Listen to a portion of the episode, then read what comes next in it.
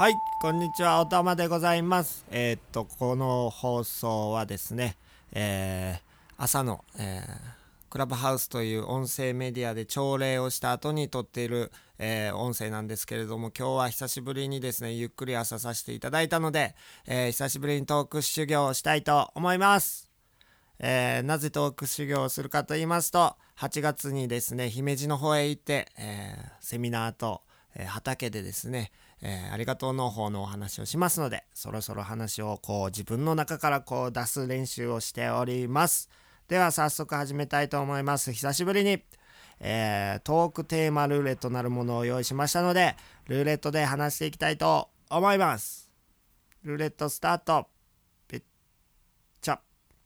あなたが生まれた最初の記憶を教えてください。なんというスピリチュアルな質問でしょうか。さっきまで3回ぐらいやったらあなたの好きな映画を教えてくださいとか、あの、あなたの目標を周りに語ってくださいとか、座右の銘を教えてくださいって言ったのに、いざこのトークテーマを打ったらですね、あなたが生まれた最初の記憶を教えてください。もうこれ完全にスピスピしちゃいますよ。どうしたらいいんでしょうか。えー、まあ、喋ってみましょう。えー僕が一番初めに覚えている記憶はトンネルを抜け出すような記憶でございます。えー何でしょうかね僕は今もトンネルを通ったり、えーいろんな映画のなんかマイティー・ソーっていう映画でですね人がピャーシュワーって地球に降りてくる時になんか光の道をブワー通っていくんですけどあんな感じのトンネルの記憶があるんですね。でそれはあの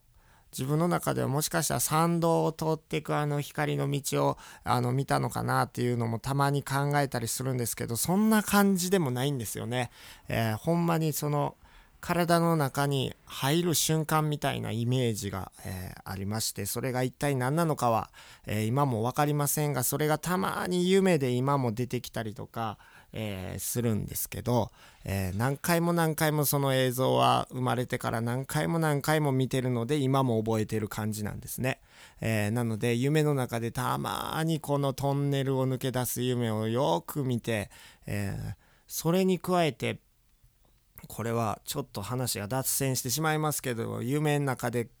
あの起きたことが、えー本当に後で起きたりとかそれ正夢とか言うじゃないですか。そういうの結構あってですね、えー僕の中ではそれがもう当たり前のルーティンのようにありまして、えー夢を見たら大体何かが起きるっていうような、えーことがあります。だからもしかしたらこれは、え生まれて最初の記憶を教えてくださいっていう質問に対する質問の答えにはなってるかどうかはちょっとわからないんですけど僕の中ではそのこれもしかしたら生まれて最初よりも生まれる前の記憶かもしれません。トンネルの光がビャーってこうあったっていう話ですね。はいもう一個やってみよう。えい。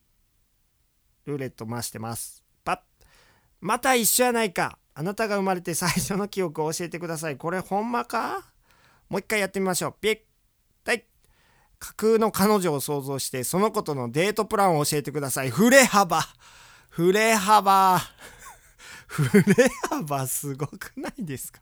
架空の彼女を想像してその子とのデートプランを教えてください。えーっと僕は最近気づきまして女心が全くわからないそうですね、えーよくですねうちの奥さん今目の前で仕事されてますが今この話をしてる時点で多分女心が分かってないんでしょう。うん、女心でこれをこういう風にこう分かんないですねこのその子とのデートプランを教えてください。もうデートプランなんて僕の中にはありません、えー多分えっとですねうちの奥さんとか今までの彼女とかは大変だったでしょう、えー行きたいところにしか行きません僕は。行きたくなくなったら急に目の前で、えー U ターンをする男です、えーこれはですねえーなんか今 U ターンという言葉が出たので昨日吉田拓郎さんの、えー最後のテレビの番組を見ていていやー拓郎さん好きやなーっていうのは父親の影響だと思ってたんですけれどもどうやら人間性が好きなようでございまして吉田拓郎さんがこうさんまさんが出てきてですね最終回にサプライズで。で昔さんまのまんまに出てもらおうと思った時に、えー、といよいよ吉田拓郎が来るからって言って天下の吉田拓郎が来るからって言って音楽事務所の皆さんやさんまさんとか多分吉本の方とかがですねあのベッて立って待ってたんですって。ほんでああ拓郎さんが来たって言ってこう車が来たらもう入り口寸前で U ターンして帰っていったと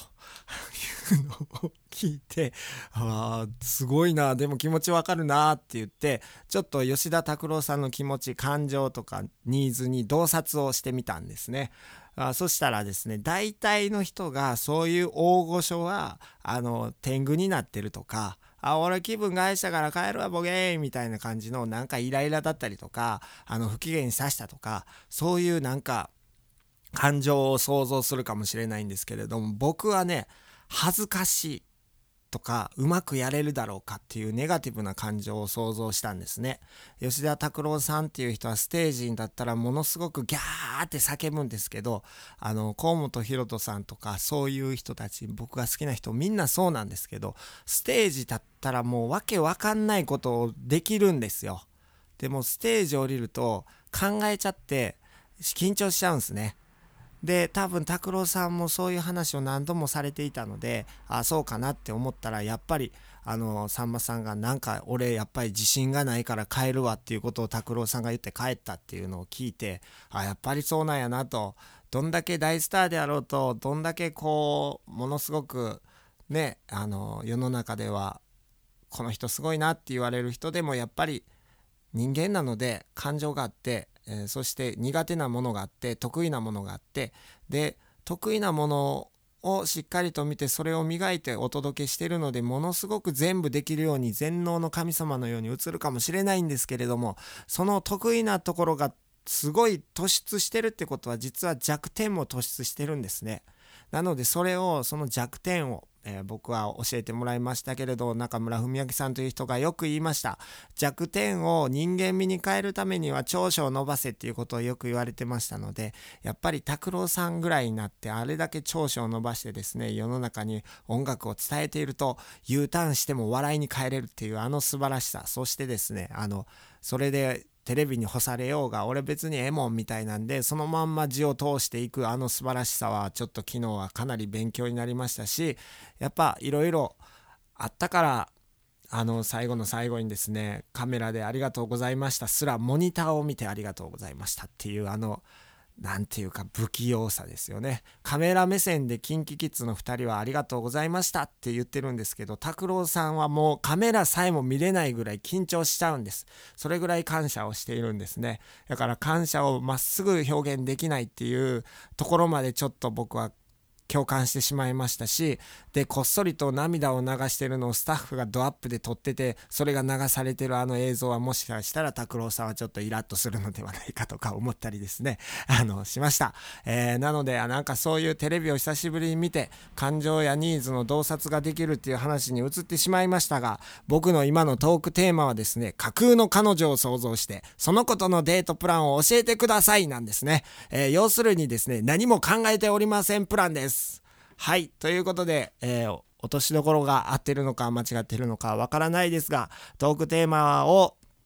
ルーレットで選んで久しぶりにトーク修行なるものをやらさせていただきました、えー、僕にとって歌を歌うこともこうやってお話をすることも畑でホーリーバジルっていう花あ花じゃないハーブをね収穫してる農家なんですけれども農家であることもですねあの車に乗ることも、えー、YouTube を最近配信してますが YouTube を配信することも編集することも、えー、目の前の人に何かを送ることも全て表現だと思ってます。でその表現の扉の開ける方法はそれぞれいろいろあると思いますが、えー、僕は、えー、歌を歌ったりそういうことで、えー、表現の扉を再開するっていうことが今年できたんですがその後開いた後はいろんな表現をしていくことができるという自信になりましたので今こうやって歩いているんだと思いますしで、え実際にですねその表現というものは、えーもう何て言うんですか分かりやすいもので言ったらこう執筆だったり本を出したりとかそんなことだけじゃないと本当に思っております。今話したように日常が全て表現ですよね。それを、えー、自分ができる、えー、長所を伸ばすことでですね表現していくことで、えーと、人生のクオリティというかパフォーマンスが上がっていくんではないかと思ってですね。そして自分がやりたいことを表現することによってですね自分がやらなくてもいいことを手放すという楽ではないことが結構あります。なのでできないことに対してできないって言えない社会になってますできるために勉強する勉強して、えー、苦手だと分かってるのに勉強して勉強して積み重ねたマインドをあたかも自分だというようにですねやって、えー、能力があるないと測られてですねえ、ー、とお前はやっぱ勉強してこなかったからだとかお前はお金を稼いでこなかったからだっていうことでなんか人のあのキャラクターをこう設定するようなえー、時代に僕は逆行してですね自分のできることをずっとやってきました。なので、えー、正直なところ言って僕はずっと表現をしています、え、そこに目覚め直すことだけだと思います。あなたも表現しなさいいろんな人が言いますが、みんな表現してるんですよね。その北条からも生まれた瞬間からもみんな表現してるんです、えー、生まれる前の記憶の話もしましたけれどもトンネル抜けてきたんですよね。表現しに来たんですよね。それで生まれてこうやって呼吸してることさえも表現ですよね。それを思い出すことだけで人間はクオリティが上がっていって北条につながると思っております。なんかいい話ができました。ということでこの勢いのまま締めさせていただきたいと思います。おたまでございました。あいやでありがとうここまで聞いてくださった皆様、そして、初めて聞いてくださった皆さんもありがとうございます。また聞きに来てください。